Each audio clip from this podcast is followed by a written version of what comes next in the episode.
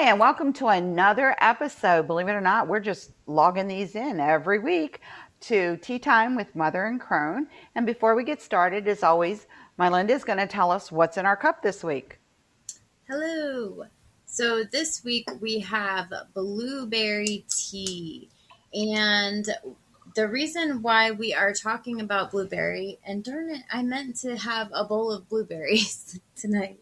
I was going to be all cute about it and have munch on blueberries um, while I was talking about it because actually I was wanting a snack also. But um, blueberries, a lot of people know um, blueberries, of course, are good antioxidants, good for the immune system. That a lot of people um, are familiar with that with blueberries um, lots of vitamin C, inflammation. It lowers blood blood pressure, so it's good for people with high blood pressure.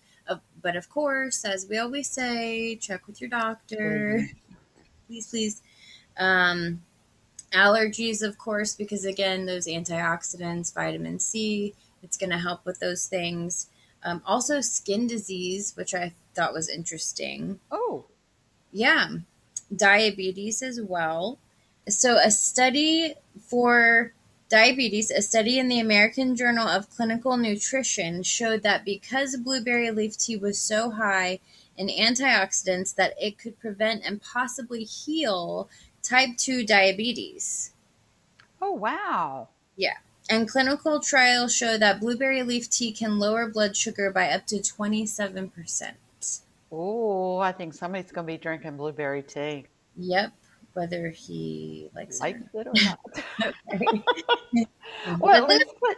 You can use the blueberries any on anything, cereal, you in a salad. I mean, I love them just oh. to pop it, them in. I do too. I mean, and you can put it in like your yogurt. You know, with the diabetics, you can you like the plain non-fat Greek kind of yogurt, yeah, and it's really does have, it really does have like a different texture, like that thicker texture taste. Because he was like, "Oh, it's not like my fruit on the bottom." You know, it's t- totally- yes, I know. That's the yeah. difference between Greek yogurt and American yogurt, Right. Um, it's also a good to strengthen capillaries.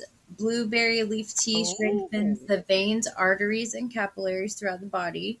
Another reason for it. Um, We'll be experimenting on him for years to come. I know. Know. Call me. Uh, so I'll start calling him Frankie for short. Frankie. Actually, the monster to be correct. Um, but blueberry leaves also heal the female reproductive system. Oh. It's it helps to heal fibroids with cramps helps with PMS and supports the well being in general of the reproductive system, and tones the uterus and fallopian tubes. Now, since my equipment is shut down, um, that it, but that's still good to know because if you still have your equipment and you're older, you still need to keep it in shape. Yeah, I mean, so and keep it in shape. I mean, it it says tone your uterus. I right, mean, but I mean, it it still, sounds like a good thing to have. I want a toned uterus. Of course you do. Just saying. Mine's I all whacked out of shape. You up. really, you know. But seriously, I mean, people when women get to be a certain age, they're not yeah. using equipment, so it's like eh, it's an afterthought. But yeah.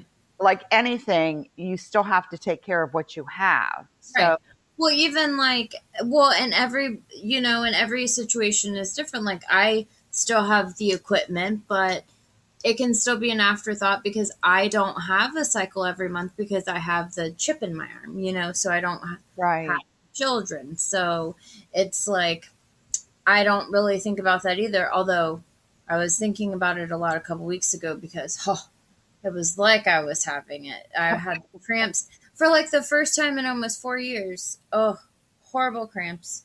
But um, that red raspberry leaf tea though that we talked about on an episode at one point really helped with it. you know, people laugh about that. Um, the company I work for has some Airbnbs, and um, somebody complained because we didn't have tea, free tea for them. Oh, it would have been nice to have some tea, some herbal tea. And Mhm. so they were going to run out and get herbal tea. And I'm like screaming, no, you don't know what people are allergic to. No, no, no. So uh, my boss is like, what are you talking about? And I'm like, dude, don't play with herbals unless you Yeah. know what you're doing. We had regular tea there, but this person, I guess, wanted like celestial seasonings or something. Right, right. You can do that, but you've got to be extremely careful. And You're usually you're usually safe if you have like the generic like Earl Grey's or breakfast blend. that kind of thing. But the, he um, wanted an herbal tea. Yeah, This, yeah. co- this guest was. Some of these guests are unbelievable. I mean, we leave a free bottle of wine. They get all kinds of coffee and water, and that's all freebies. And we leave breakfast bars for them every, you know, and everything. And and oh, they didn't have herbal tea. I was like, "Pfft, okay. But what I was trying to tell him is, you just can't plop herbal tea in there unless you put a warning on it, because if someone has allergies, and gosh knows you live in Florida, whether you have them or not, you got them. Okay, Right, right. Florida stays pollinated. Whether you know you have them or not is more like it. hear me. I, I'm stopped. Um, If you don't have them, you will soon enough. you will, and you got to remember, chamomile's a flower, lavender's a flower. And if you have allergies, sometimes those teas can kick it off. If Yeah. you're already in the throes of agony over your allergies, and you drink a chamomile tea, because sometimes it is prepared with the flower, you have to be careful. And that was he was like, "How do you know that? Don't ask. Don't Mhm. ask." I said, Like it's my other job. yeah, well, I kind of alluded to that. I do have a podcast, and Right. he's like, "Oh my god!" And like, no, no, he's he's a thirty something, so you know, Right. I always Yeah, have to razzie. But Right. um, yeah, it's it's, and that's why I told him, you know, on our show, we caution every week. We throw that caution out there. Talk to your doctor. Make sure you talk to your doctor because you wouldn't think that that little thing like a chamomile tea is going to kick off your asthma. Now, if you have allergies, it can send you into an asthma attack, and drinking chamomile tea can possibly cause it if it's made with the. You got to know what it's made with and what you're allergic to. And not even just allergies, but like we've mentioned before, certain medications react differently. So you, you Yeah. really pay attention to that type of stuff. Now, another thing is, um, and we've talked about before, you want to buy organic. Um, so we've we've mentioned that before. Um, now, you can still get the benefits. You don't necessarily have to do a tea. Of course, we've mentioned before, if you do a tea, you can make it a little ritual. But like with most things, you can do them in a capsule form. Um, there's powders, you can do them as tinctures. There's lots of different ways that you can still get the benefits. Um, they One do of the great ways to do it, and people stop thinking about because blueberries are only out for a short season. They're not. Oh, you can't always get them fresh, but you can get them frozen. yes. And you put that in the blender, a little bit of mm-hmm. yogurt, a little bit of ice, hit the button, especially if you got a bullet, and mm-hmm. you got a blueberry smoothie. So you got all the benefits right there. Yes. Yes. And you can, and a lot of people don't realize the leaves have b- the benefits. Like it's not just the it's not just the berries. The leaves have the antioxidant benefits and all of those benefits as well. And that's what you're making your tea out of. It's not it's not the berries necessarily. You can put the dried berry bits in there too, but you're mainly using the leaves. Now, of course, when you're eating them in your salads or anything, you're going to get those benefits, but it's the leaves that you're using mainly for the teas, but you're still getting those benefits. Now, um, it also helps with retinopathy, cataracts, glaucoma. Um, it does have a green grassy flavor similar to green tea, um, but it has an extra added flavor. If you're using like the dried blueberries, it can be mixed with other teas and fruit juices. Um, it also helps with arthritis and inflammation. And it can also help with neurodegenerative disease. such as Ooh. Parkinson's and Alzheimer's. So you can't go wrong having blueberries any way you can get them. Right, exactly. Now, of course, we have to talk about the magical. Well, that's what I want to hear. What what's magical? I just can't imagine. I know. It's like who would have thought a blueberry? So there are some things that um I mean, if you think about it, so when we think about chakra work, especially if you do Reiki, you may be more aware of chakras and the colors, which both of you and I do. but um, those of us that don't, and depending on what system you use, the colors can vary sometimes. Um, but blueberries are very good for work with your throat chakra. Oh. Now, yeah. see, I would have thought you would have said the sacral because we were just talking about the uterus. Mm-hmm. So I would have went right with sacral.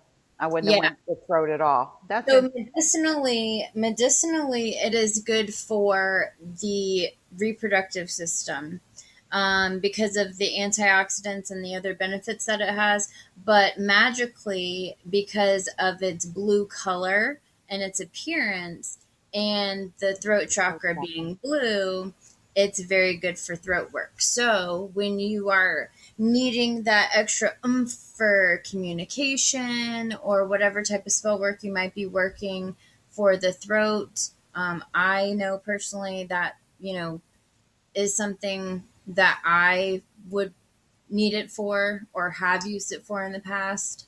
Um, needing help with, you know, speaking my mind or, you know, standing up for myself or, you know, something like that. You, I've you know, never had that problem. Most people will tell you Pam has never had that. Right, right. Exactly. So um, now some folk names are Bilberry, which heard that one. Yes, and that's actually you'll hear more when you're um, reading stories about Lunasa, which we'll talk more in the second part of our show. Um, you'll hear it when you when you hear stories of Lunasa, which have a Celtic origin. You'll hear more about bilberries. So you'll hear them referred to as bilberries, but they are talking about blueberries, what we would know as blueberries. Um, so I thought that was interesting. Uh, cowberry, which I thought was interesting, like a moo cow. cow. Yeah, I'm just they eat them. I, I will tell you that they do, and they eat blackberries and raspberries also. Right, crowberry. Crowberry. I've never heard that one. Not me either. Partridge berry. We don't have a lot of partridges in this country, so maybe that's why. Right, maybe not. That and might be a European thing. It possibly may be. And then a whortleberry. W H O R. I've seen that name. Is that what they were talking about? I guess if I've never heard of a whortleberry. Old English rhymes, um, children's stories. Oh. I've seen it there, but I didn't know what it was. Uh, Aha. Well, that's what it is, apparently. now, the gender is feminine. Oh, yes. Element is water and earth. Yes. It, the planets are Moon and Venus. Of course, it is. Especially being water. Um, the signs that rule bl- blueberries are Cancer and Pisces. Ooh, I know, interesting. But you had Earth in there, so where are, where are we at? Where's the Taurus? I know, I know. Um, and it's funny because I'm Aquarius, which is a water bear, but it's an air sign. So I'm, you know. I, that one I can't explain, okay? I know. And I leave it to me to be an Aquarius. Now, see, I'm a Taurus. There is no explanation needed. It right. is just out there, and y'all know, so y'all know how to how to treat me. You know, exactly, me and walk away. My mom's a Taurus, so I I already know. I'm already primed. And the deities that rule blueberries are Artemis, Cernunnos, um, Hyrni. I'm not sure if I'm pronouncing that right. I'm just H E A R N E. Hyrni? Here Luna or Hearn. or Hearn. I was going to say it that way initially, but I wasn't sure. Um, Luna, the horned god, and Selene. Ah, Cernunnos. Mm-hmm. That's pretty cool, though. So the and then it's also so the throat chakra and also the heart chakra. Now, magical properties are beauty and youth. You can create enchanted natural makeup using the powdered fruit. You can um, so you can use the powdered fruit and use like um, like eyeshadow. You can make it as eyeshadow. You could also lipstick. Yeah, I was gonna say you can also use like blue lipstick. um, it says you can also empower blueberry green tea as a youth potion to help fight aging. And so we talked But you Uh, know, with the antioxidants, it's already right naturally That's- doing that. So, I mean, Also, I think I skipped over it, but one of the medicinal things it said was also for, I believe, skin disease was yeah, one you of get skin disease. So, I mean, Oh. that would make perfectly good sense. Right. So if you're ingesting it and you're, I mean, yeah, so green tea, and then if you're eating it, I mean, yeah. You're drinking it and you're eating it. I mean, Wearing it, I mean, you can't go wrong with it. Right. You're eyeshadowing it up. um, it also says that you can, um, it helps for calming. So you can also do it for meditation. You can, it says to brew a tea and use before meditation or after a long day. It also helps with memory.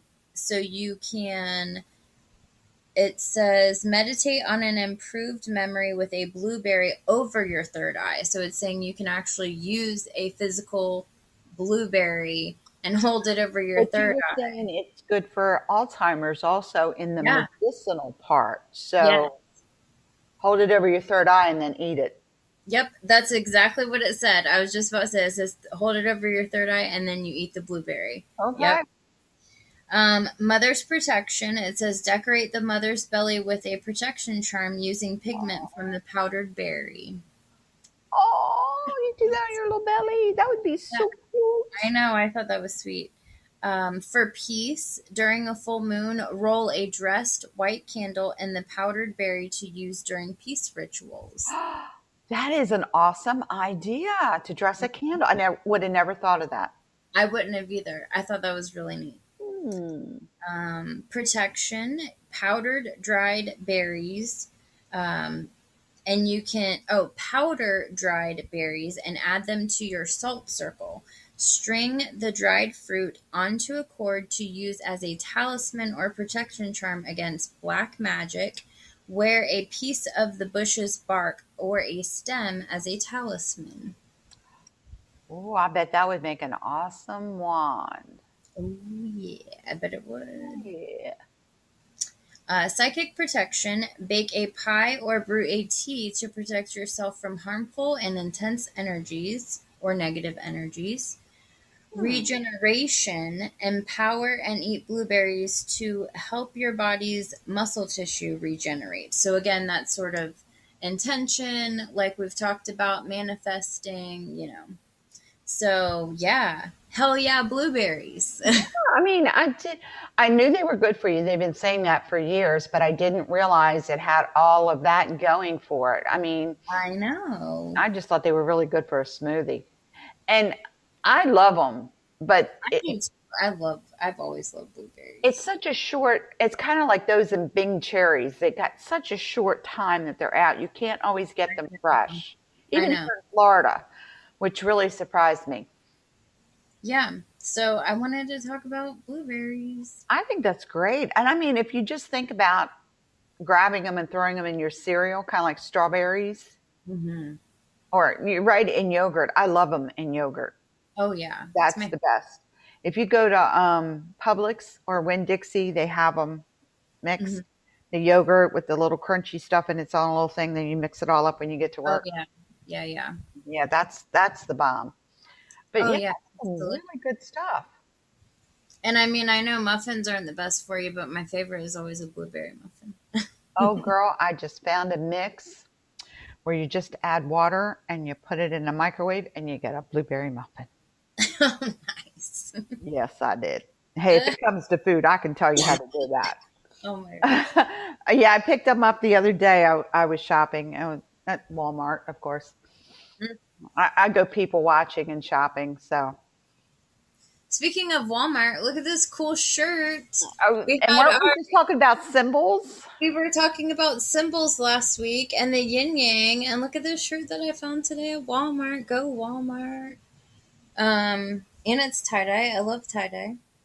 So yeah, I was I was excited. just born in the wrong generation. I seriously, I so was. Well, I- I don't know because I also have my.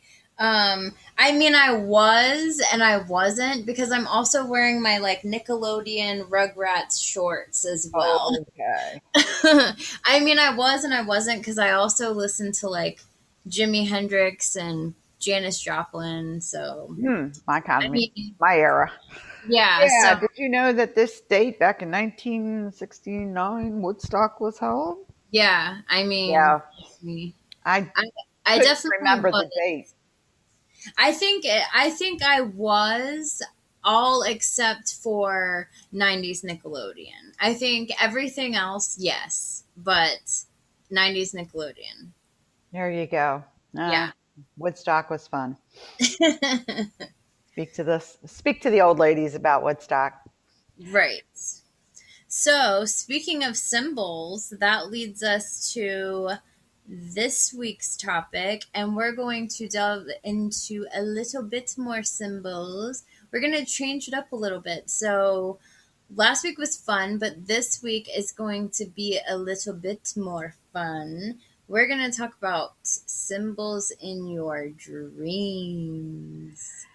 Now, there has been a very interesting thing that I've been reading. Um, I don't always remember my dreams. And when I do, I try to remember to write them down as soon as I wake up because you know they're they're fleeting and they're gone. But have you ever had that one dream that just hung around for a while and you could keep remembering it? Mhm. I've heard that the interpretation of that is it's not a dream, it's a message. You need to pay attention to it.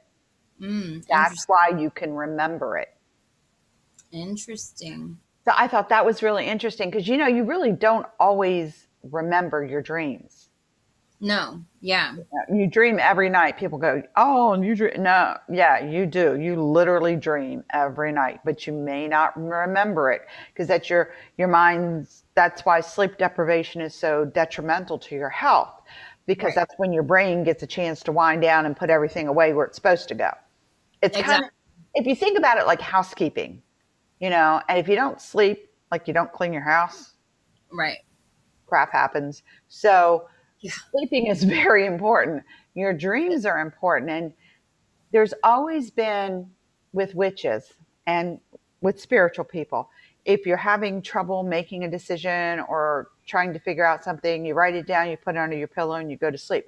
That's been done since people learned how to write Right. that's something that's always been done. And what it is, is if you put it under your pillow, what happens actually in your brain is you go to sleep and you're thinking about it because it's under your pillow and that's the last thing you think about. So that's kind of where the dream goes. And your brain works on it, your subconscious works on it while, you know, it's cleaning house, kind of like you running around, you know, doing your best impression of the, uh, the movie. Yeah, we all know the movie, right? Right. So you're going to come out there with your little in your underwear and slide into the front room. Risky Yeah. business. Yeah. Yeah, well, Um, so- slide. I kind of flopped. anyway, um, but it is a way of doing that. So people do keep dream journals, Mhm. and as witches, we are also told to keep a journal. And if you have your journaling book at your bedside, because I usually write at night before I go to sleep. Um, and that's when I make my list of things to do. I, I do all kinds of stuff. My my journal is a combination of everything under the sun, like everybody's. But if you write down the stuff that you're trying to figure out and you write it down and you put it in your journal and you go to sleep, sometimes you'll get the answer in the morning. But then right. sometimes you have these really weird dreams. Oh my gosh. So, just to piggyback on what you were saying, real quick. So, I did find some information. Um, we forget 90% of our dreams. So, just piggybacking on what you say. Within five minutes of waking up from the dream, approximately 50% of the dream is forgotten. Um, within 10 minutes of waking up from the dream, approximately 90% of the dream is forgotten. So if you're not keeping a dream journal, consider getting a dream journal because as soon as you wake up and make sure you have a pen right next to it so you're not scrambling half asleep looking for a pen. Um, so that as soon as you crack an eyelid open from your crazy, weird dream, you can write down everything and just bullet points, just like enough for you to get as much detail as you can to where you can understand it.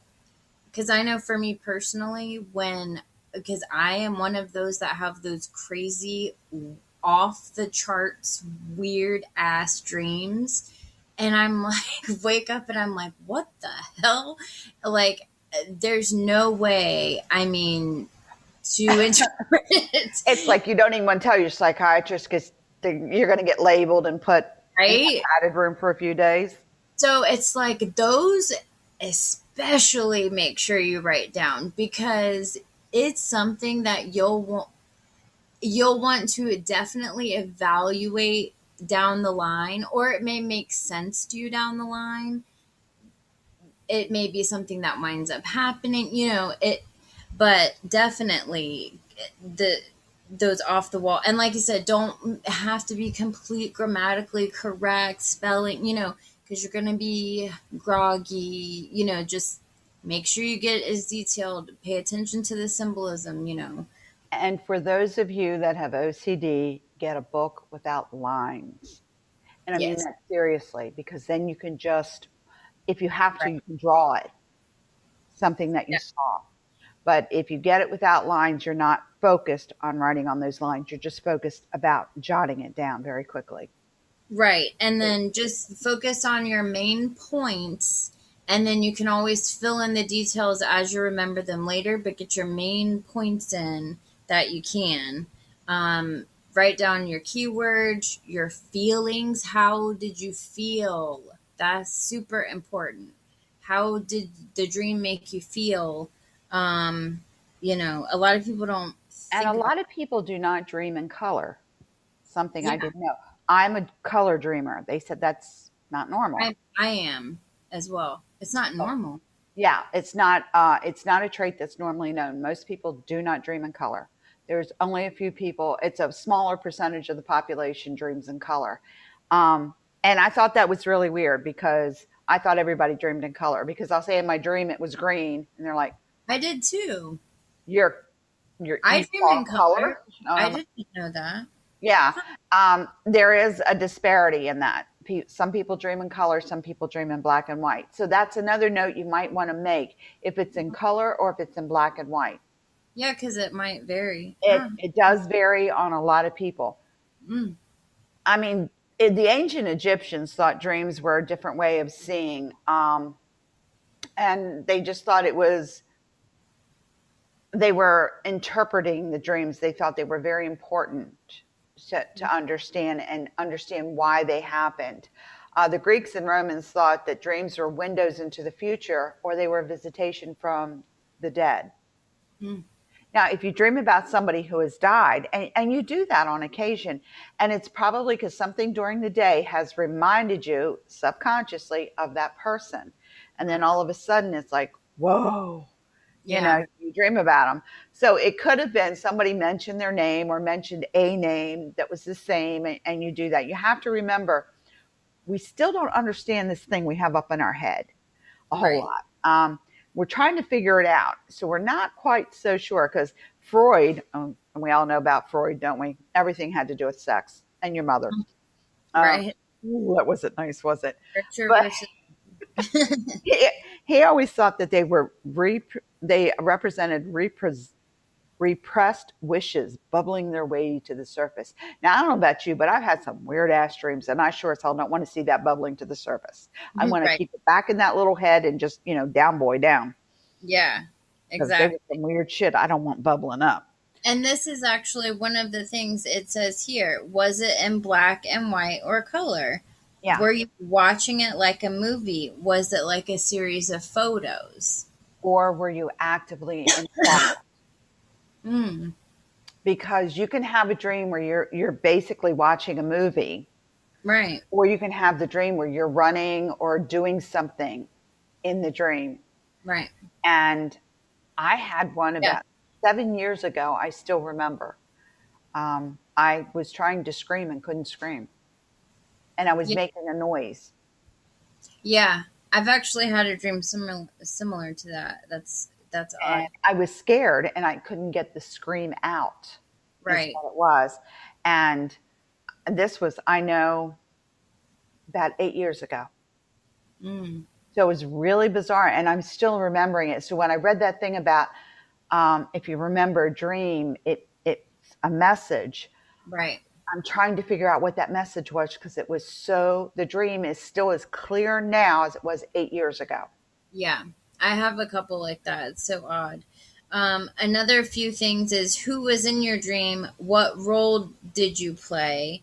Were you just an observer, just like you said? Um, were you were you wearing clothes? Were the clothes appropriate? What time period was it? What time period? Yes.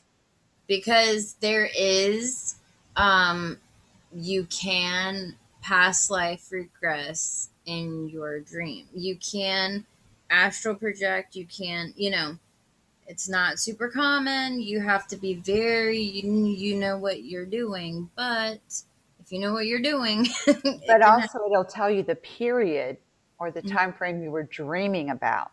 right right So if you're Uh, wearing a hoop dress, you know it wasn't last week. right exactly. Wear hoop dresses. what was the weather like? Um, what emotions appeared? Was there a light bulb moment? Um, so there's different things like that that you want to pay attention to. A few other things for understanding your dreams as a story. So the setting where did the dream take place? Again what people were in your dreams the action which takes place, so the plot or the conflict, the symbols, so parts of the dream that represent something deeper, the theme, what you believe the dream to be about, and the mood or tone describes the emotions and feelings in the dream. So again, it's important to pay attention to how you feel about the dream because usually your intuition at some point will kick in I mean, sometimes you just wake up and you're like, "Oh, well, that was weird," but Right. then sometimes you'll it'll be weird, but it'll kind of freak you out, and you know what I mean? the being chased dream is one that most Right. people have had at some point or another um, and that's one of the most common dream symbols in all cultures is being chased and it means that you're threatened but it may be your threat is physical mental emotional. You don't know what's behind it but you're you're running from something. Right. um, and it and if you interpret it certain ways it could mean that you're physically you know being threatened.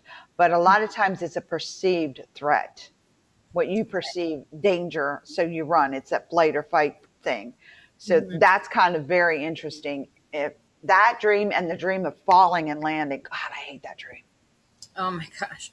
Or or um it's not the dream, but it's like you know, if you fall asleep with your head down and then you feel like you're falling and you you jump up, that sort of thing. Oh, if you're laying down and you're sleeping and you have the feeling that you're falling that it used to be said Yeah.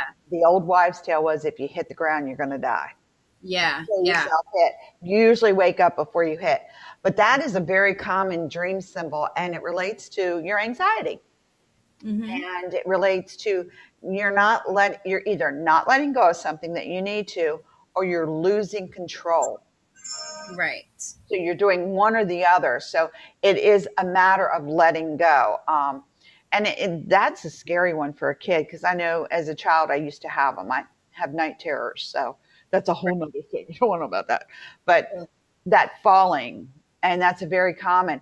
Now another thing, a lot of the dreams, if you have children, they don't understand.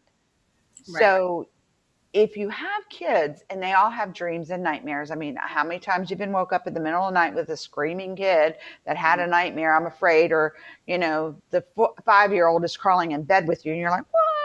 And they're like, oh, I was just, I was dreaming and I was so scared. Can I sleep with you? Yeah.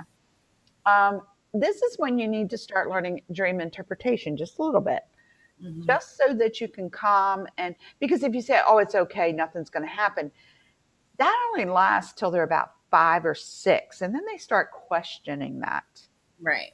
And they want to know why they dreamed about it. So, not that you want to fill their head with a bunch of craziness, mm-hmm. but you kind of want to comfort them. So, if you can say, Well, what were you dreaming about? And if they can tell you a little bit, then maybe you can make some sense out of it for them just so that they calm down a little bit. Because for a child, that dream really happened in reality. Because right they haven't learned to make that separation yet. So exactly. when the little one comes in, a little four year old comes padding into your room crying because they've been scared by a dream, then you need to allay their fears, but you also need to give them a little reassurance. And if they dreamed about a rabbit, say, oh, well, must have been your teddy bear or your, you know, your little bunny that you take to bed with you kind of thing. You don't want to over under evaluate their dream, but you don't want to over excite the child too. Right, so right. it's that common ground.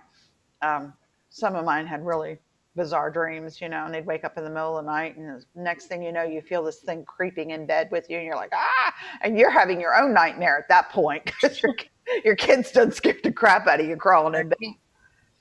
Um, but yeah, I through that now with Fiona. She uh, she will just crawl in bed like in between us. Luckily, we have a king size bed and there's plenty of room, but still, she manages to be. I still manage to be on two inches on the edge of the bed, and she's all the way smacked up uh, against me. And then there's all this room in the middle, and then you know, and I'm just like, and then I'm waking up like right now. My neck is just, my shoulder is so tense, and I'm just like, eh. it's like Always. You know, it's it's funny. There was a meme on there how you think you look when you're sleeping with your child. You know, you, the angelic yeah, like, child next to mother, and yeah, and the reality is the foot in your the face. Foot in the face. And it's like, uh. and they lay this way across the bed. How can something that small take up that much room? She, she legit punched me in the face the other night.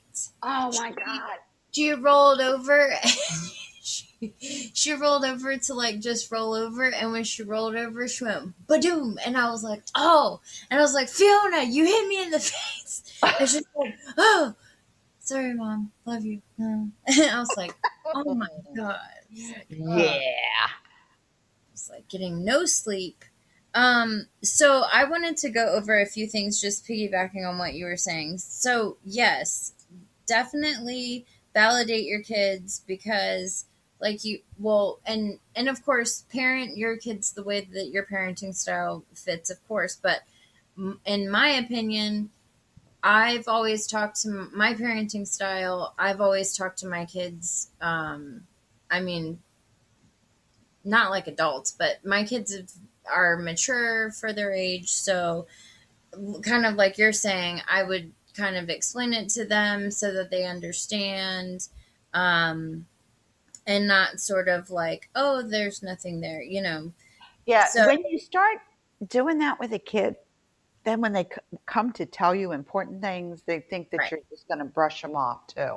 Right, exactly. So then it makes it a little harder. So when you're talking about like the falling, so the interpretation of that could be feeling unstable or needing to balance. So then by you as the parent knowing that interpretation, then you could then take that if your child is saying, "Oh, I'm having these scary dreams of falling," since you know that that means feeling unstable or needing balance, you can kind of you know work that into okay, well, And with a child losing control, children have very little control over their lives, honestly, mm-hmm. because we do everything for them.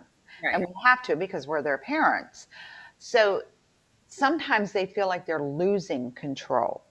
Right. And if you give them a little control in their life, then they feel that that's one way of, of giving them a whole lot later on because they feel in control, they feel secure about it, they have something. So mm-hmm. as they mature, them having that control gives them a lot of self confidence because they are in control. Um, and uh, my son had a repeating nightmare. Repeating nightmares can be from anything, uh, and they will tell you that it's it's it can only be worrisome if they keep you up every night because you don't get any sleep. But um, we had to tell him in his dream to remember you're in a dream, say, I'm in a dream. I want it to stop. Mm-hmm. Um, and believe it or not, he did it and it stopped mm. because he shut down his brain. He, he right. consciously made that decision. Once he learned, he was about six when that was happening. So once he learned he had that control, mm-hmm. then he says he started having another night bad nightmare, and we found out later he was watching stuff mm-hmm. he should have been watching, not at our house, at a friend's house. Uh-huh. So, yeah, mom found that one out, but you know he was sneaking and watching it, and it was a little too mature for him. It was it was a, a video game that had a lot of violence in it, and he was not mature enough to handle it. So yeah. he it was reoccurring in his dream. So he learned he had that control. Once he got that, he realized that he could stop his dream if he didn't like it. Mm, and nice. then he had control over his dreams. Now, sometimes it works and sometimes it doesn't. So you have to explain it. But a lot of times that's a way to stop it. Now, it's not going to stop night terrors. I'm going to tell you that now because at my age, I'm still having them. Yeah. Um, it doesn't stop that, but it does give them a little bit of control, which they normally don't have. Now they have a little bit of control over that part of their life. Mm-hmm. And that's a big part of their life because they spend a lot of time sleeping. Yes. So giving them that is, is really good. Now, symbols and dreams can be awesome. Yeah, and that's um, and that's why we were saying it's important to keep a dream journal um, because you it, by doing that you'll be able to keep track because we do forget so many of the dreams you'll be able to go back and look what exactly you have that's reoccurring you know in those symbols in those patterns in the characters in the settings in the time periods um, and a lot of times the characters actually in the dreams represent parts of ourselves um, and not actually people so that's another thing to look into as well. Um, and I had some things to touch on as far as dream interpretations and symbols. What were you going to touch on? Well, some of the dreams you have to remember are not going to make sense. People try to interpret every dream you have. Sometimes it's they're not sure because we still don't know how all of this works.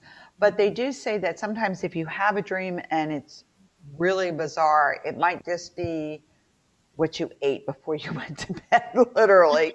Um, you have to take in, if you have a high stress job or a high tension job, your dreams can be very frightening because you're under so much stress at night. You're trying, if you can't unwind before you go to sleep and you go to sleep stressed, um, it'll show up in your dreams on occasion. And you'll get those um, you've missed the bus, you know, you're running for the bus or you're um, you're running after something that you can't see and every time you get close to it it runs further away, you know, you feel like you're you know, moving but you're not. And that can be from so much stress. You just feel like you're not releasing that stress. That's why it's extremely important before you go to bed to have a set routine, if you can, and relax before you go to sleep. Exactly. So have that um, blueberry and chamomile tea for that calming and meditative. Um, I, you know, Freud. I love Freud. I really did when I was taking my, my classes. I, I'd love to get into Sigmund Freud. I would love to get him on a couch. Really, I would. Because um, he blamed everything on sex or your mother. Right. Both. everything had to do with sex and everything had to do with your mother. Um, but a lot of dreams mean just what they are. I mean, if you dream about a radio or a TV, you're dreaming about communication. Right. There could be a communication yeah. issue. And um, yeah, and that's and that's what I said. Sometimes you don't want to overthink it, um, because if you think about it, like feeling naked, it oh, means feeling. It, it could it can mean feeling vulnerable. I mean, think about it. But it also can mean that you're revealing your true self to others. Yes, or it could also mean that you're hiding your true self. Yes, or it could be suggested if you're Freud. Um, mm-hmm. It suggests sexual urges or desire for recognition. Yes, I have so heard that. we are well. going to throw Freud right under that bus every time. Now, a few common ones that I wanted to touch on as well. Um, I'm sure we've all heard about your teeth falling out.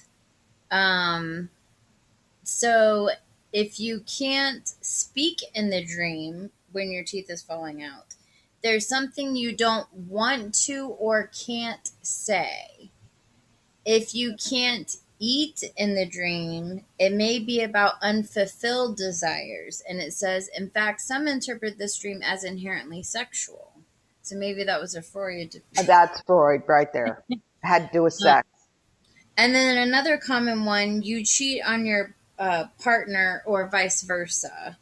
Um, that's a common one that you hear a lot about, meaning it might signal anxiety you feel about your partner, or it could also be that you saw someone attractive on. It gives the example on the bus, which is so ridiculous. Um, but not all dreams, as you said, have a deeper meaning.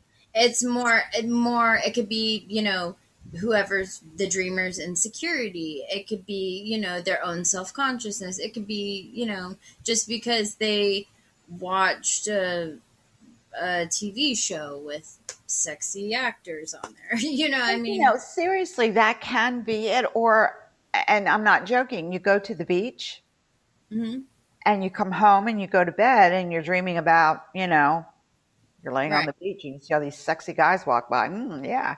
Okay. Well, that's just a replay of what you did in the daytime. Right. So it and, doesn't mean a whole lot. Right. Exactly. Um, and then also seeing a UFO, it says the meaning could be that something is invading your life or intruding on your space. The you heavy- had too much of that apple pie moonshine before you went to bed.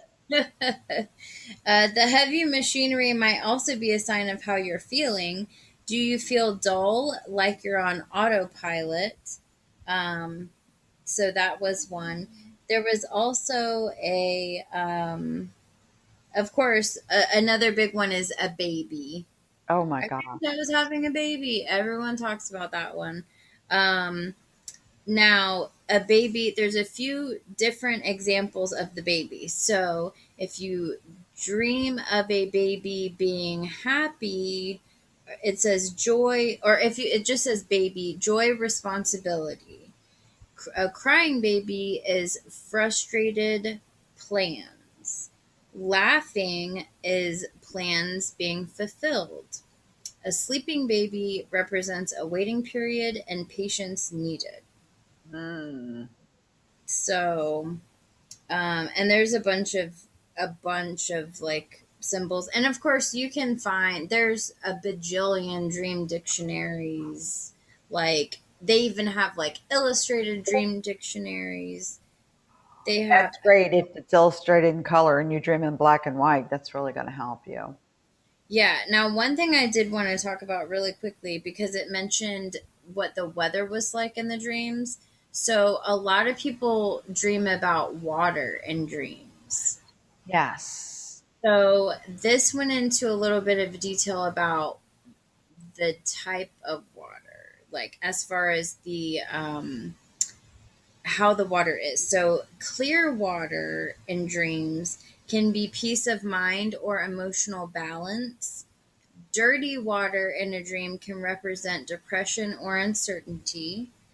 A tidal wave in a in a dream can represent feelings of overwhelming, um, being overwhelmed, and also anxiety. Drowning, which a lot of people have uh, difficulty keeping up with responsibilities, or depression, again, being overwhelmed. Rain is sadness, sadness or tears you're holding in. Flooding is a worsening situation. A pond or aquarium with fish is creative ideas or romantic possibilities. Ooh. I know. Mm. Mm. So I thought that was interesting. Those are really, and a lot of times it's choppy water or an yeah. ocean. That's just unease because that's what it is. But for me, the ocean puts me to sleep. So when yeah. I go to sleep, a lot of times I'm listening to ocean waves. Yes. And that lulls me to sleep. I'm not one of those people that it bothers. My best sleep is either in the mountains or on a boat. Mm-hmm. If I'm on a boat that swaying, I know it makes some people really nauseous, but oh, girl, I can sleep all day on a boat. Yeah. But again, if you're dreaming about it, you have to look at the position that you're in at the time.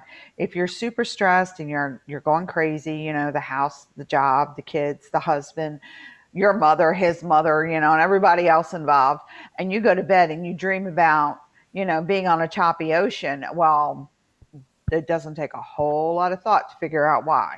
Exactly. You know, so, but don't ever feel like um, your dreams are going to control you. It, it's not that right. kind of thing.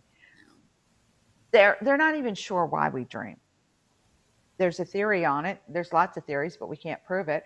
We can prove sleep deprivation can kill you and drive you mentally unstable. That's yes. we've got proof of that. It is yes. a form of torture. But there's not a whole lot other than that that you know we know about dreams because you have different parts when you sleep. You go in. There's different brain waves that tells when you're in a deep sleep REM sleep, which is rapid eye movements. That's when your eyes are going crazy. Now, if you have a sleep apnea, you do not go into REM sleep, which means you don't go into the dream because that's when you dream is in rapid eye movement, is an right. REM sleep. If you don't go into that, that's why that person is exhausted because they have to go into REM sleep in order to wind down. Mm-hmm. And if you don't do it, my late husband had sleep apnea really bad. Right. And um, it causes actual physical problems. Um, the right side of his heart was enlarged by 15% because of his sleep apnea, because he wasn't getting rest. And it was continually, um, it, it was overworking his whole body because he wasn't going into that deep sleep and getting that rest. Also, by not going into that deep sleep, he wasn't able to release at night. So he was like tense a lot, you know, and of course he had high blood pressure, which that right. just helped it so much. Right of course. Um, it's the one thing runs runs into the other, but that's why when a person is sleeping and you see they're in rapid eye, you just leave them sleep. Right. Exactly. and if a child's having a nightmare, see, cuddle them, but don't wake them up if you don't have to. Mm-hmm. They'll either go back into sleep or they'll naturally come out of it if you're there. But don't run in real quick. It, that used to be back in the day. They used to tell the mothers to go in and wake them up. And I'm like, oh yeah, that's great. Kids having a nightmare, you wake him up right in the middle of it. You just scared him to death. Right. So. Yeah, so that's what we wanted to touch on dreams. So, just a little tidbit. I'm sure we'll talk about dreams again. There's so much we could talk about dreams, but we just wanted to touch on dreams and we're going to do our little commercial break and let you know that you can email our keyword of the week to teathymemc at gmail.com, which is T E A T H Y M E M C at gmail.com. And the only thing you have to do to enter is email the keyword and go to our YouTube channel, Tea Thyme with Mother and Crone, and subscribe and go to our Facebook page with the same name. And then you can click the little bell if you want and watch us live when we record on YouTube on Wednesdays or Thursdays, depending on our schedule. Um, get a little sneak peek before we stream on Facebook on Sundays. And this week's keyword is going to be dreams. Go figure. We made it. And you get a chance to win Tea Thyme merch. Yeah, I still have some sitting over here in the corner that I really need yep. to get rid of. And if you already have Tea Thyme merch, please, if you feel so inclined, take a picture and post it on our Facebook page. And it doesn't have to have your face. You can put it like in a backdrop of where you live in a pretty park or wherever. And we just think it would be cool to see where you guys are coming from. And thank you always for your support. And you can always do the Mamas and Papas Dream a Little Dream with Me. Dream a Little Dream with Me. That's that's one of my favorite songs. Oh yes, yes. Yes. But dreams are interesting. I, I just love people, you know, you come up with some of the weirdest stuff and you wake up and go, Ooh, that was like really Fruit Loop, and you write it down. Then you go back a couple years later, and you're looking through your old journals. You're going like, "Oh man, what the, what did I eat?" Know? I um yeah, I found one the other day actually from my notepad on my phone, and it was from December thirteenth of sixteen because I didn't have my um I didn't have my notepad next to my phone. So, uh, so that's another thing you can do if you're in a pinch. um, I did not have my journal next to me. I had my phone on my nightstand and it was 4:22 a.m. cuz I I was like, "Man, I haven't gone through my notepad in forever. I probably have a bunch of stuff I need to delete, free up storage." And I was just looking and I went to the bottom and I was looked at it and I was like, "What the heck?" And it says Dream Journal. And I was reading it and I was like, oh my god. And i sent it to corey and she she was laughing. I don't mind reading it but it just doesn't make sense. I told you it was loopy. So all it says is and again keywords main points so it made it's weird. So you've been warned um it just says heard front door close and then in parentheses it says second time and keys rattle so I'm obviously like hearing my front door and someone's coming in the door. and then it says, got out of bed. Erica, which is my eldest daughter, is standing in the middle of the stairs. Now, this was December 13th of 16. So uh, she would have been 17. So she's 22 now. Okay. So um, Erica's standing in the middle of the stairs. So we're in a townhouse at the we're in a two story apartment at the time.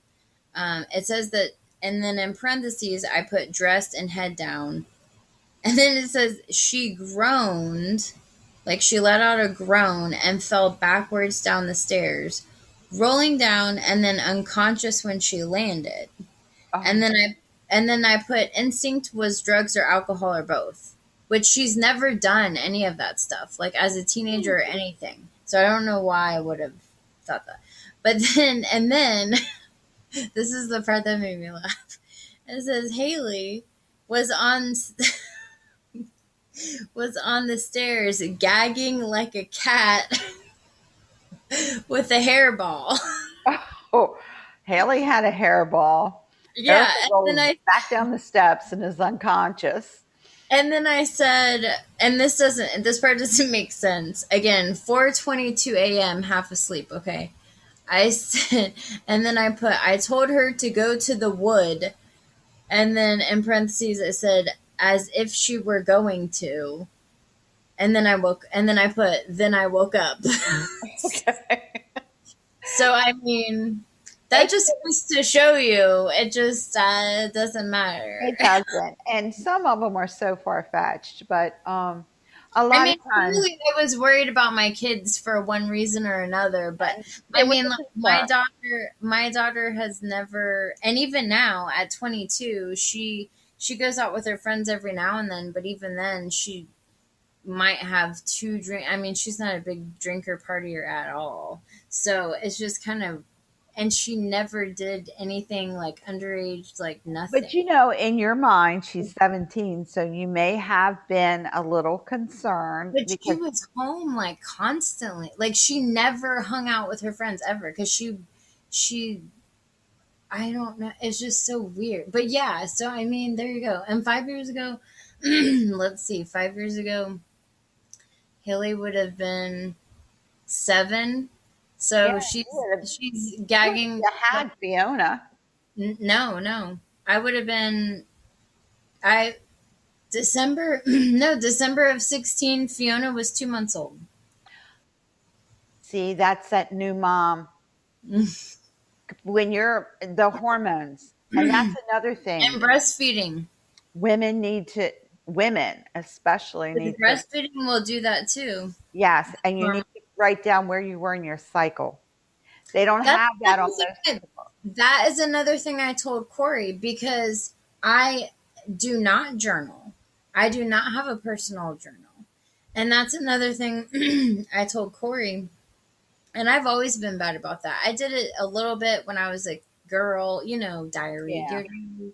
Um, but as a so it would be one of those things I would really have to force myself to do to make it a habit until I got used to it. But that's what I told Corey when I sent this to her and we had a good hoo ha about it. um, I told her, I said, damn, I really need to keep like a personal journal so that I know what the hell was going on with me at that time, reading it years later. Because why to know like what might have triggered that. You know what I mean? And because it would have been interesting to know in your cycle. Yeah, that can trigger your dreams, your hormones. Because, because Fiona Fiona was born October 11th of 16, and okay. that was December. So you were still hormone crazy. Yeah. So that could be it. When you're pregnant, December 13th of 16. You so, have oh weird dreams when you're pregnant. Yeah. You really do. You have all sorts of, I mean, bizarre dreams, you know. And I remember I, I had some ones that were like, whoa, you know, it was like something out of some Twilight Zone movie. But yeah. your hormones will cause that because they do interrupt your sleep cycle. Yeah. And yeah. If you breastfeed, you are interrupting your sleep cycle to feed. Ugh, I know. Yeah. So it was just funny that I found that. And then I found my other dream journal, and that was a whole other thing. And it's just like my dreams are consistently weird. I just, so, but yeah. Yeah. I, my night terrors are still bad. Um, they told me as a child I'd outgrow them. I'm like, still you know, waiting. I, am still waiting. I, I really am. Now, some people have said I've never grown up. I believe that, but I still am having these horrible, horrible night trump, night terrors. It's you're paralyzed. You can't move. Yeah, that's they're, they're so much fun. Well, let me tell you, what we're going to talk about next is absolutely strange. There's no other way to do it. Lammas. it, it, Lammas is just one of those off holidays that we celebrate that everybody else in the world celebrates too, but for all different reasons.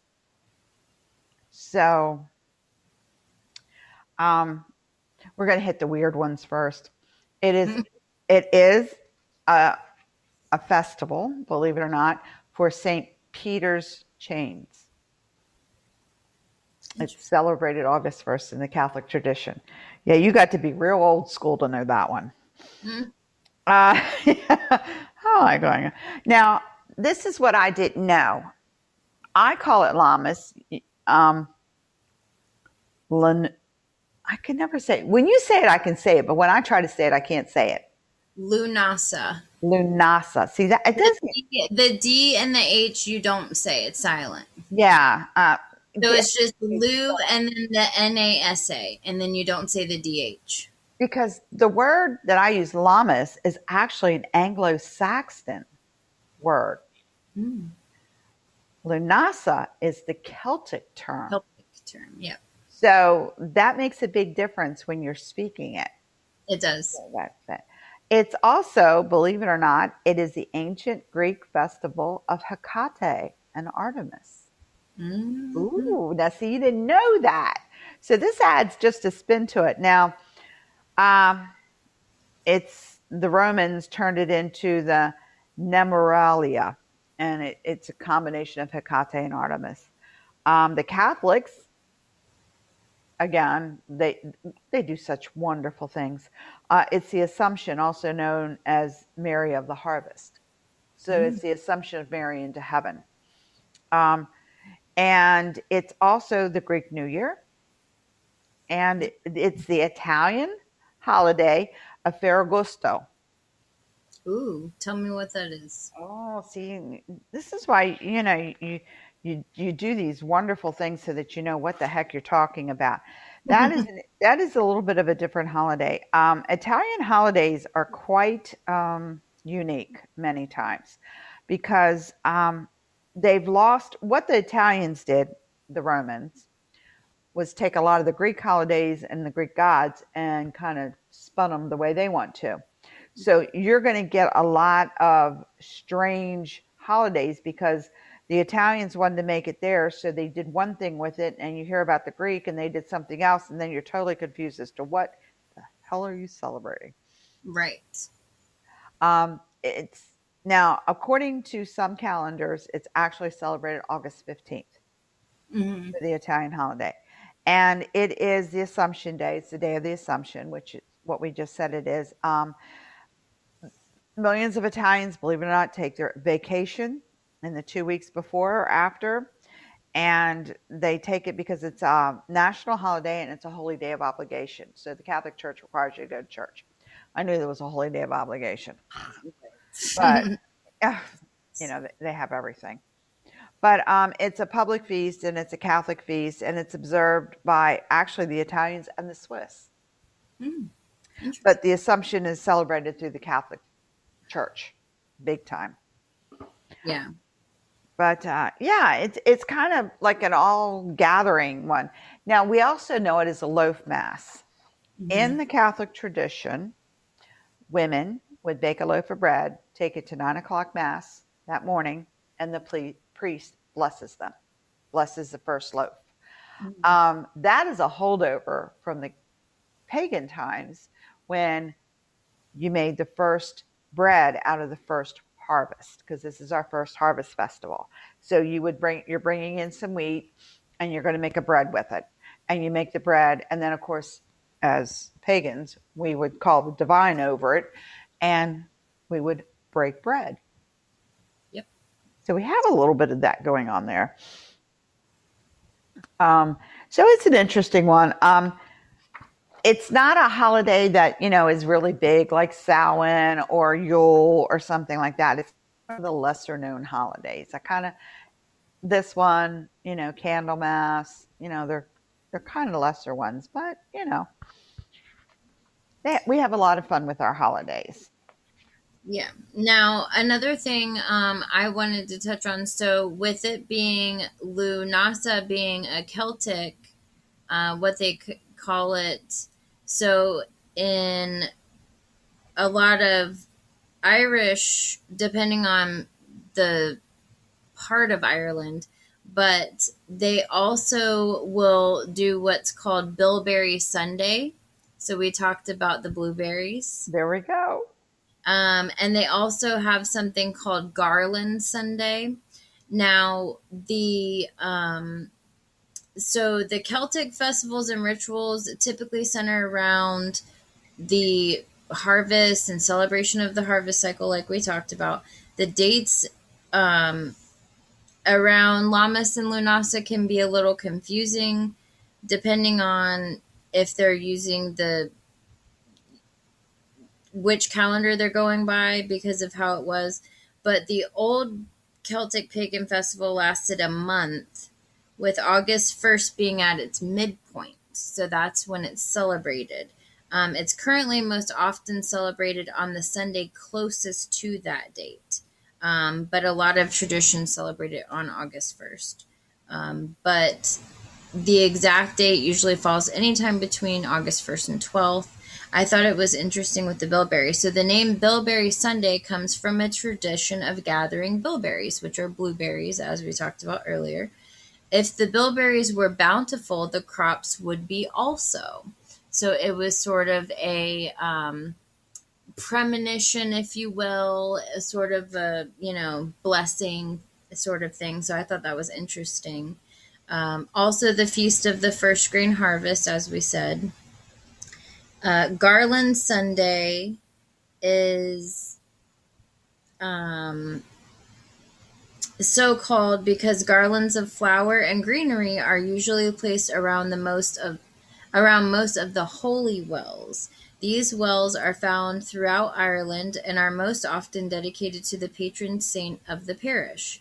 This day also marked the end of the hungry season, as people were now confident there'd be plenty of new potatoes, freshly baked bread, and baskets brimming with berries.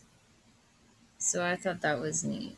Now, what's interesting in the, in 1950, Pope Pius the 12th made Mary's Assumption on that date. Now, what's interesting is up until that time, it really wasn't celebrated as the Assumption of Mary. Mm. Um, it was the belief that her soul and her body, her actual physical body, went up into heaven. Um, and there was great consternation in the Catholic Church about it. Um, but Carl Jung, who is, you know, Sigmund Freud, um, said that this proclamation was the most important religious event since the Reformation. And he understood that the image of the feminine was coming back into the light. The Queen of Heaven was being acknowledged once again and given her rightful place, turning the Trinity into a quaternity and the symbol of wholeness. Mm-hmm. Now, you have to remember for a very long time, we had goddesses in the pagan. Right. When mm-hmm. Catholicism came along, Catholics are the only ones who actually celebrate Mary. The other Protestant faiths really don't do a lot with her. Right. But the Catholics revere her. And that was always said that you had the God and the goddess in Catholicism. And that's something that they fought up until here recently. Yeah. Didn't want women in power. Women were not supposed to be in power. Now, if you remember, this is August the 1st. The dog days of summer are usually start around July to the middle of August. And then from the middle of August, your temperatures start to drop a little bit. Mm-hmm. So, again, this is an important time because you're harvesting the fresh grains and grasses. Now, it's also celebrated that on um, somewhere around in Russia, uh, August 19th, August 6th, somewhere in that neighborhood, the Transfiguration, it's called the celebration of the Transfiguration. Now, if you want high magic, go to a Catholic Mass.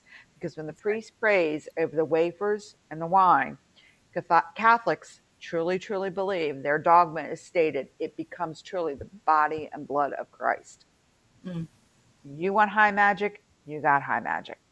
Right. So, I mean, you, you can't convince me of anything else. Um, but again, it's um, the, the Catholic Church was trying to, in some way, take this holiday and make sense of it right in their in their respective tradition mm-hmm. so that's why you get that now the jewish holiday Tisha B'Av is actually august 15th Mm, and that is, um, it's an emphasis on the heat of the summer and the feeling of dread. And it's um, derived from the Babylonian festival. It's held on the 9th of Av, uh, a day of dread and sorrow. And the climax of a month long celebration focused on torches and firewood. Um, it's a deep day of mourning. It's where you go to say, you know, yep, I've not been as good this year as I could have been. Right. So it's kind of a, a confession type thing, you know. Um, but there again, the Jewish tradition bringing in from the pagan tradition. Right. Now, of course, you know, the Greeks and the Italians celebrate everything for eh, a month or so. You know, we're, we're not picky. Yeah, we're not. celebrate as long as we can. Um, and in Italy, um, the whole month of August is a holiday. Everyone is on vacation. Businesses are closed. Um, sounds like a custom we should start here. Uh, Um, yep. Yeah, I, I'm behind that one 100%. But again, it's it's one of those holidays that everybody has their hand in.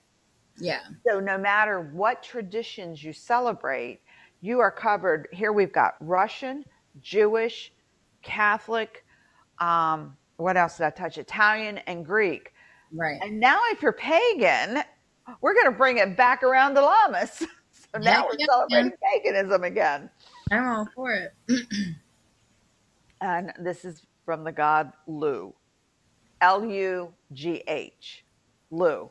Remember, it's Gaelic.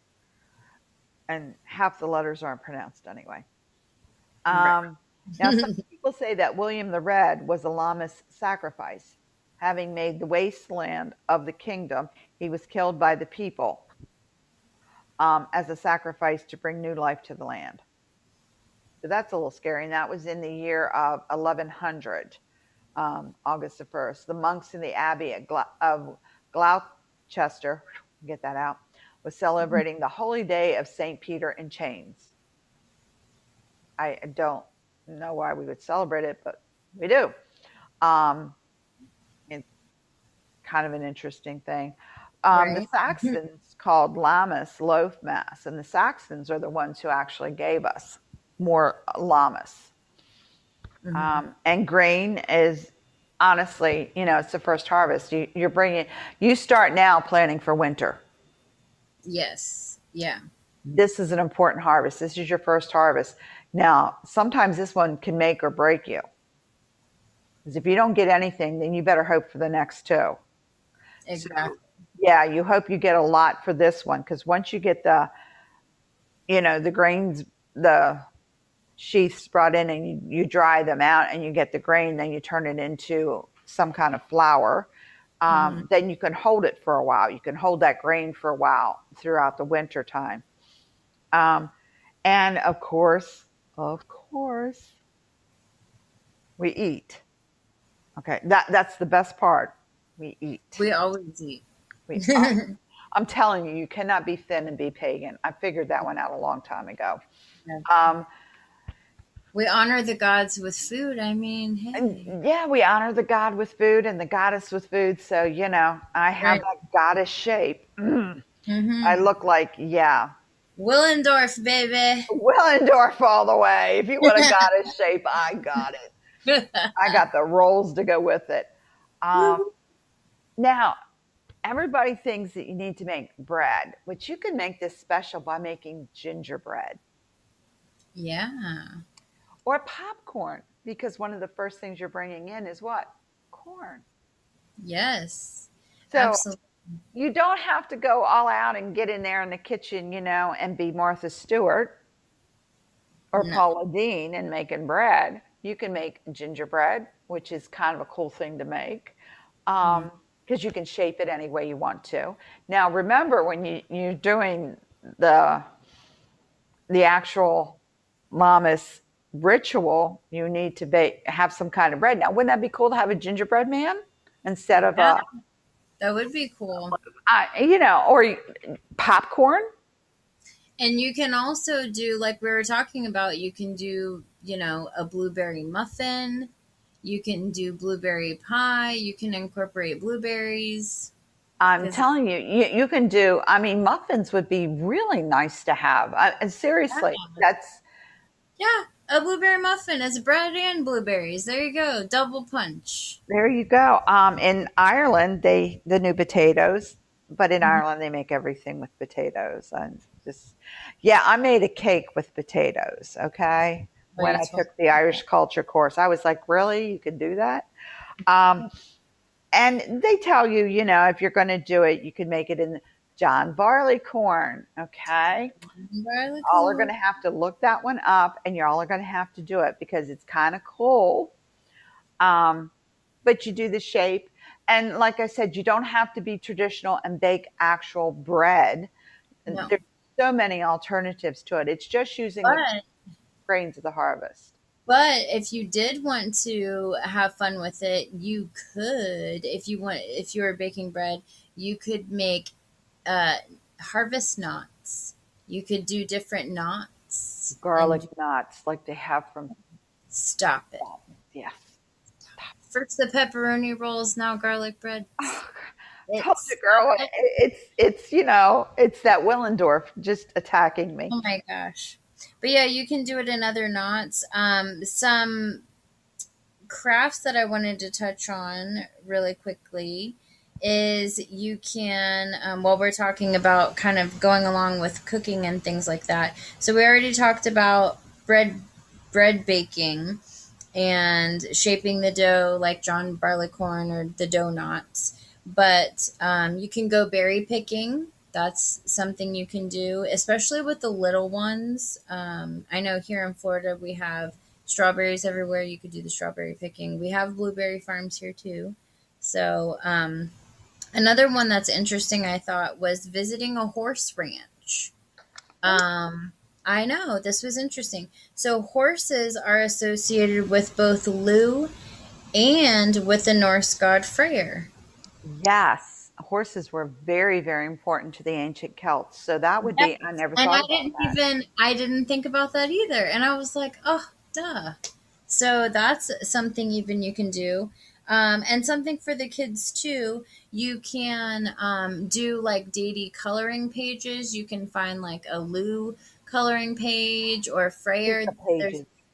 Yes, I was going to say Pooka Pages is amazing, amazing, amazing. And also, there is a website, Little Pagan Acorns, is amazing. They have little lap books you can make, they have crossword puzzles, word searches, coloring pages, and Pooka Pages is amazing. It, it, for all ages, is so good.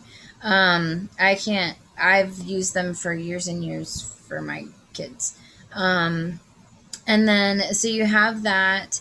And then you can also do wheat weaving, which I thought was interesting. So you, we've talked about the corn dollies, but you can also do wheat weaving. Um, um, the Irish and the Scots take and they braid, and then they yeah. have the two wheat shafts stick up or yeah. stick down and across. Yep, and it says braided wheat straw decorations are symbols of good luck and prosperity.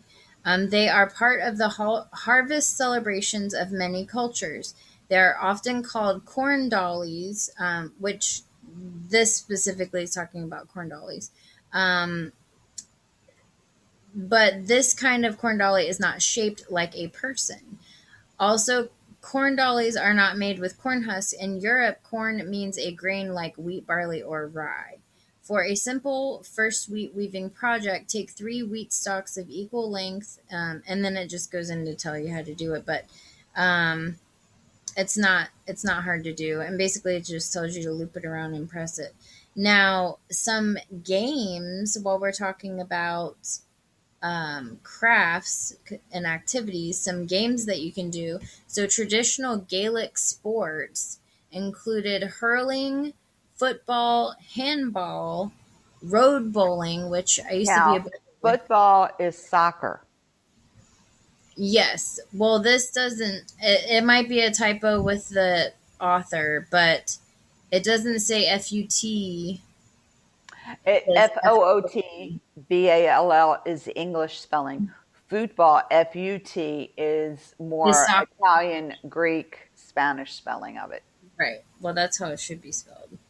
Um, handball, road bowling, stick play, and wrestling. More familiar games well suited to this holiday are horseshoes, ring toss, foot races, tug of war, and sack races. So, um, and those are a lot of like fun things. And another idea for an indoor game, so you can play the board game Hi Ho Cherry-O for like the younger kids, but instead of using the fake plastic apples, you can use real blueberries. And I thought that was an idea. Um, so yeah, so I thought those were. I wanted to touch on those little activities. Now you know something else you can make that's probably pretty easy are scones. Yes. Oh, blueberry. Blueberry scones. Oh Uh, man. when I was in West Virginia, my cousin has had some in her freezer, and she says, "Well, she gets them from this store," and she says, "Well, we'll just have scones for breakfast." I was like, "Oh, cool! Well, okay then. I'm okay with Oh, that. girl, let me tell you, if it comes to food, her and I know how to cook it." yes. Um, and some of the other fun things are is like colcannon is a traditional Irish, and of course you got the new potatoes coming in. So it's the potatoes um, with chives or spring onions, and then you boil cabbage and you mix it all together. right. Uh, I'm not into that as quite so much, but you know it is really good. And there's if you go to any of the Irish festivals or the Scots festivals, the colcannon is usually there along with champs, which is just the potatoes with the spring onions, and that's how I like them with just the spring onions. Right. There's a lot of things you can do. Remember what what comes in the first harvest? You've got summer squash coming in, hmm zucchini's coming in. Oh my goodness. Jason just he had a thing where he did zucchini pizza. Did you see Yeah. that? hmm He's all Yeah. the way up in there, up, you know, north. I'm gonna have to go up there and just I told him, I said, You keep showing food like that, I'm gonna be knocking at your door soon. I know. Um, Mickey Mickey was showing me her garden earlier and she has a ton, a whole fence full of cucumbers and all the flowers and she showed me and then behind that she has a bunch of tomatoes. I mean a ton, a ton of tomatoes and squash and all sorts of stuff and I'm just like I'm so jealous. I'm coming up there right now. I, I'm like thinking, okay, if There's she has like cucumbers, onions, a little bit of vinegar, a little salt and Yeah. pepper, and that sits off to the side while I go over here and take the squash. Yeah, we could have fun with that. Yeah, buddy. Again, it's Right, whatever hungry. comes in when you're harvesting. It's whatever you get this time of year that's fresh from the garden, and that's what you make. Exactly. It's not that tough. There's traditional things, the bread, because this is the first harvest of Right. the wheat, and and I mean that is very traditional. But if it's not wheat, you can make cornbread. Mm-hmm. I mean, I don't know if anybody. Oh, Making cornbread. girl, I like that sweet cornbread. Or Yes. make my grandmother used to make take it and cook it like oatmeal, and it's called cornmeal mush, Mm. and then you fry it for lunch. That, Girl, I have cornbread in my pantry. cooking. I have cornbread in my pantry right now. Whenever we're done, I think I'm gonna have to go make some. I know. You know, that's the worst thing. I mean, we do this in the evening. It's so bad when done- we. I know it's so bad when we start talking about food, and I'm like, oh my god, it's so late. But it always makes me so damn hungry. When we do. so we come up with some of these great recipes. Now, there's a ton of places to get recipes this time of year. Yes. Um, it's basically whatever your family would enjoy. Now, I don't know of anybody that doesn't love corn on the cob. I Mhm. really don't. Um, and fresh potatoes when you cook them on a grill because it's too hot to cook in the house. Um, this is the perfect time for cooking outside. So Yes. you can do that corn out there. You can do those potatoes out there. Even if you just have um, a fire pit, you can cook in that Mhm. and have a little something to go with it. If you can't make bread, and trust me, I understand there are not people who, you know, have the ability to cook. And I, I've met quite a few of them, trust me. There are bread makers, though. There are bread machines. And not only that, you can buy it frozen. You just bring it in and you just let it rise, and then you make something it. And if you're doing it with the kids, this is the fun time that they can make something out of the bread. And if you want to, I just saw a recipe to take crescent rolls, um, cream cheese, and blueberries. Take the crescent roll, put the blueberries in the cream cheese, and then roll them up and bake them. Now, if that does not get your stomach juices You rolling, nothing will. Um, I know, but isn't that Yes, it sounds delightful. and that's something that the kids can help do because it's really easy. I mean, I Yeah, had I found out that she liked cream cheese last time I did. Uh, oh I well, did a crock pot meal. my poor children. Um, I had a catering business um, when the two youngest one were were little, And so they had to learn how to cook from a very young age because, you know, child labor is free if they're your own. You don't have to pay them. Exactly. So, yeah, I loved it until they got old enough to figure out they needed to get paid. But having them in the kitchen, I had all my kids in the kitchen when they were really young because I grew up in the kitchen really young. So right. Just a form of sharing with them. So all the little stuff like they would make, you take the crescent rolls. I did not care what they look like, truthfully. Okay, kids, we're doing crescent rolls. You pop that little sucker, you know, and you open it up and you throw it out there. Said, okay, roll them up. I think it's funny whenever we do like the cookies, like the chocolate chip cookies, they rarely come out in like a perfect Martha Stewart circle shape. Like they're sometimes like weird shaped. My kids used to take the, the dough and make things with it. We never knew what was going to come out. We had peanut butter cookies that looked like all kinds of crazy stuff. Oh my gosh. I went, we went to Goodwill like a while back and we found these.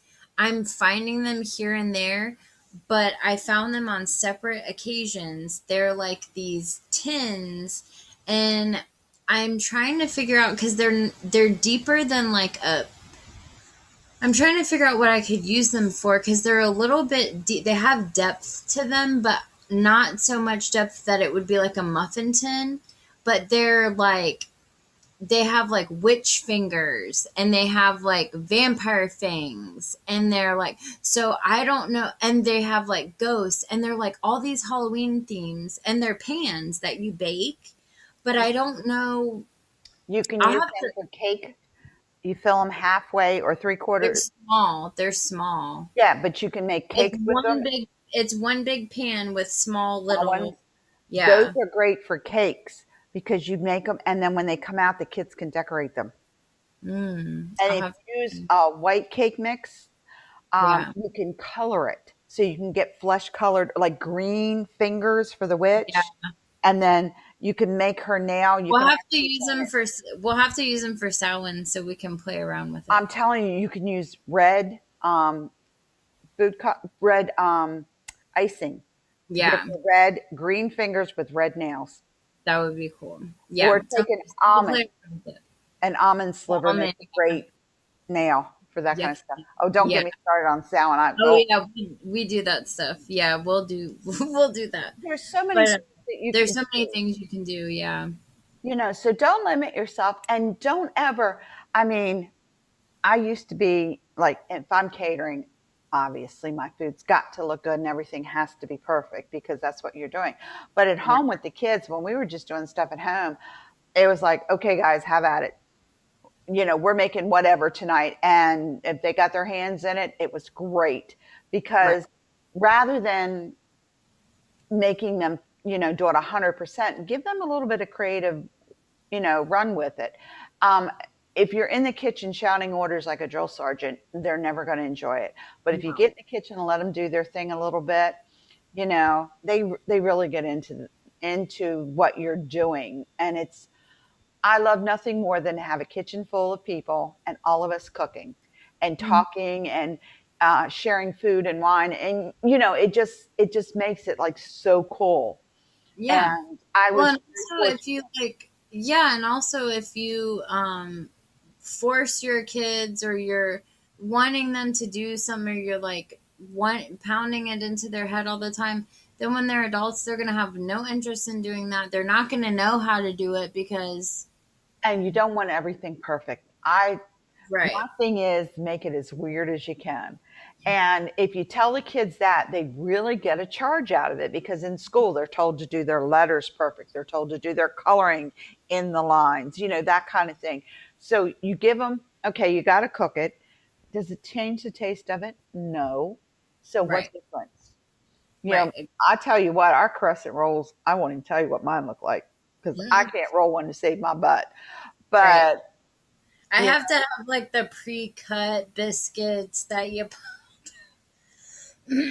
That's me. I'm the frozen bread girl. I have that taco ring that Pampered Chef makes. Have you ever made one of those with crescent rolls and the no. taco?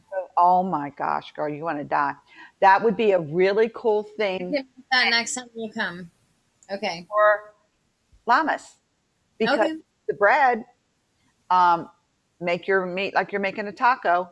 Lay your now you want to make it a circle, so you're going to lay your um, squares. You know, one end wide end, one narrow, one narrow, one wide, all the way around in a circle. You put the meat in there, and you put some cheese on it, and then you pinch it closed, Mm. and it cooks in a wreath.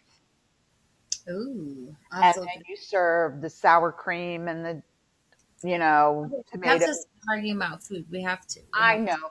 And it's really, and see, that would be a great Lammas meal. And that's Pretty much anything that has flour in it, you can do with You can hummus do or wheat or yeah, just go so just have fun with it. Um, and don't make it, doesn't need to be picture perfect. My goodness. Some of my best meals look like, oh my God, we're really going to eat that. Shut up and eat it. it. Um, And it, it's it's gone. represents the beginning of the fall season. Even though the first day of autumn, the autumn equinox isn't until the end of September, it technically that is how the Celtics celebrate it. Uh, Lammas, that's what it represents. It's My our first harvest, so this is when you want to have fun with harvest. Our second harvest is Mabon. Our third harvest is Samhain. Correct. So you, you try to remember what you want to serve at each holiday, because Right. this is the this is the lighter of the two holidays. This is um, you're still in summertime. You still salads, light foods. You don't want anything super heavy because it's still hot out. Um, Mabon is a little bit cooler. It's It's like a it's like a nice mix of Litha and Mabon. It's Yeah. like the between. And when you get to Mabon, that's our Thanksgiving. It's a little bit more intricate meal, and then Samhain, of course, is is a high holy day. So you kind of want to go into that one. When we get to Samhain, trust us, you're going to have all kinds of fun. But we're actually going to look at doing a cooking episode. Um, I am, of course, a kitchen witch. Couldn't figure that out well, by now. Um, so we're going to move into the kitchen for a couple segments so that you get to see, you know, how much fun it is. And cooking is a ritual Yes. and it's a spell and it's all that good stuff that comes together. So when you get in that kitchen, I mean, you see us, we're actually cooking here.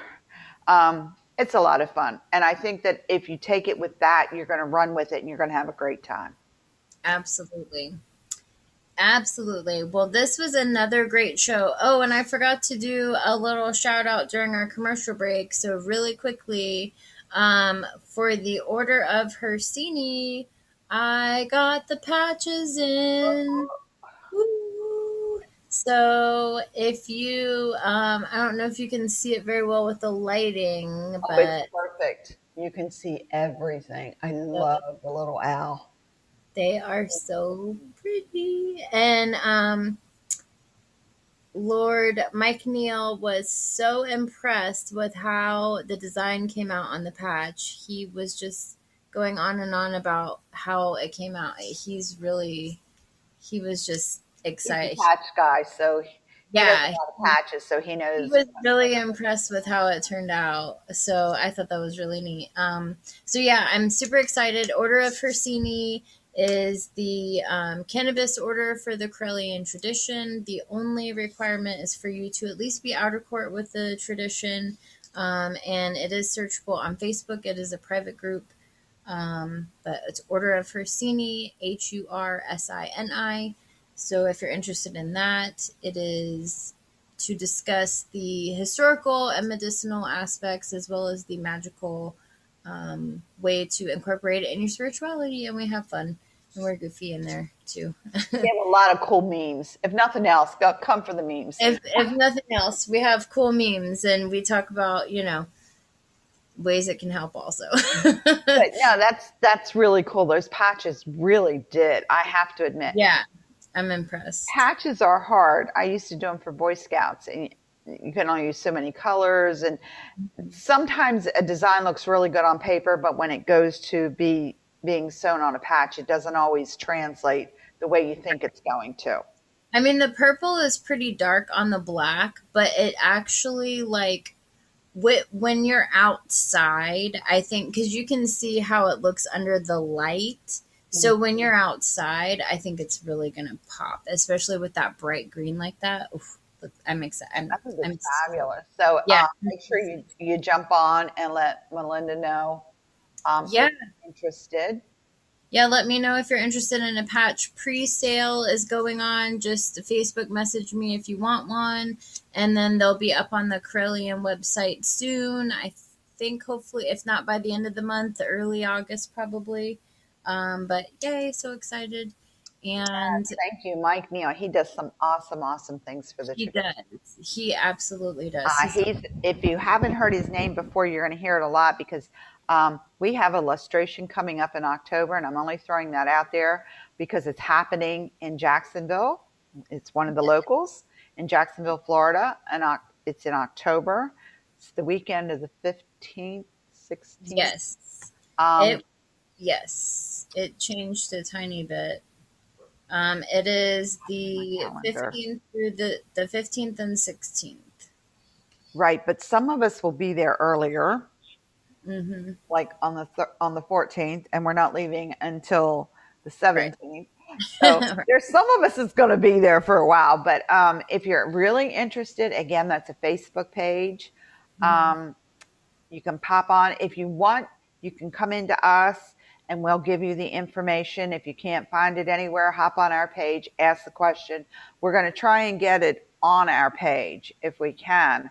I'm not sure all the the what yeah all. we'll has to be figure it out and you can always message us and uh, of course you can always uh, we'll always get the information for you if you have any questions about the Correllian tradition um, or which school even we can always get the information or direct you to the people that you need to get to and of course if you have any suggestions of topics or teas that you would like us to discuss in the show please feel free to message our facebook page tea thyme with mother and crone or email us teathymemc at gmail.com and that is time like the herb uh, And I am looking up right now. Somebody, oh man, there is another thing going on. I'm trying to find it. Um, I have to find it now because I'm going crazy looking for it. Um, there's another group. I know he sent it to me, but I can't find it. Um, and I know you got it too. Lawrence is. Um, ha- oh yes, Lawrence Lerner in Seattle is doing Pagan Pride on Zoom. yes. And that is, yeah, we just got this before the show. But I don't know if this has been, oh, yes, it has. Let's see. It is, one moment, so sorry. Where did he send it? I thought he sent it in instant messenger. So this is Pagan pl- planning Pagan Pride online September 25th. Um, 35 plus speakers from around the world. And let's see, planning presentations, crafts, and entertainment. Details of the online sessions. You can go to Puget Sound, paganpride.com. That's P U G E T sound, paganpride.com, all one word. Um, and that will get you to the information. And where did you find that? Because I know he sent it to me, and I feel really bad. I can't find it. I'll send it to you. It was in a mess. It was in a, I, I think the CCF chat.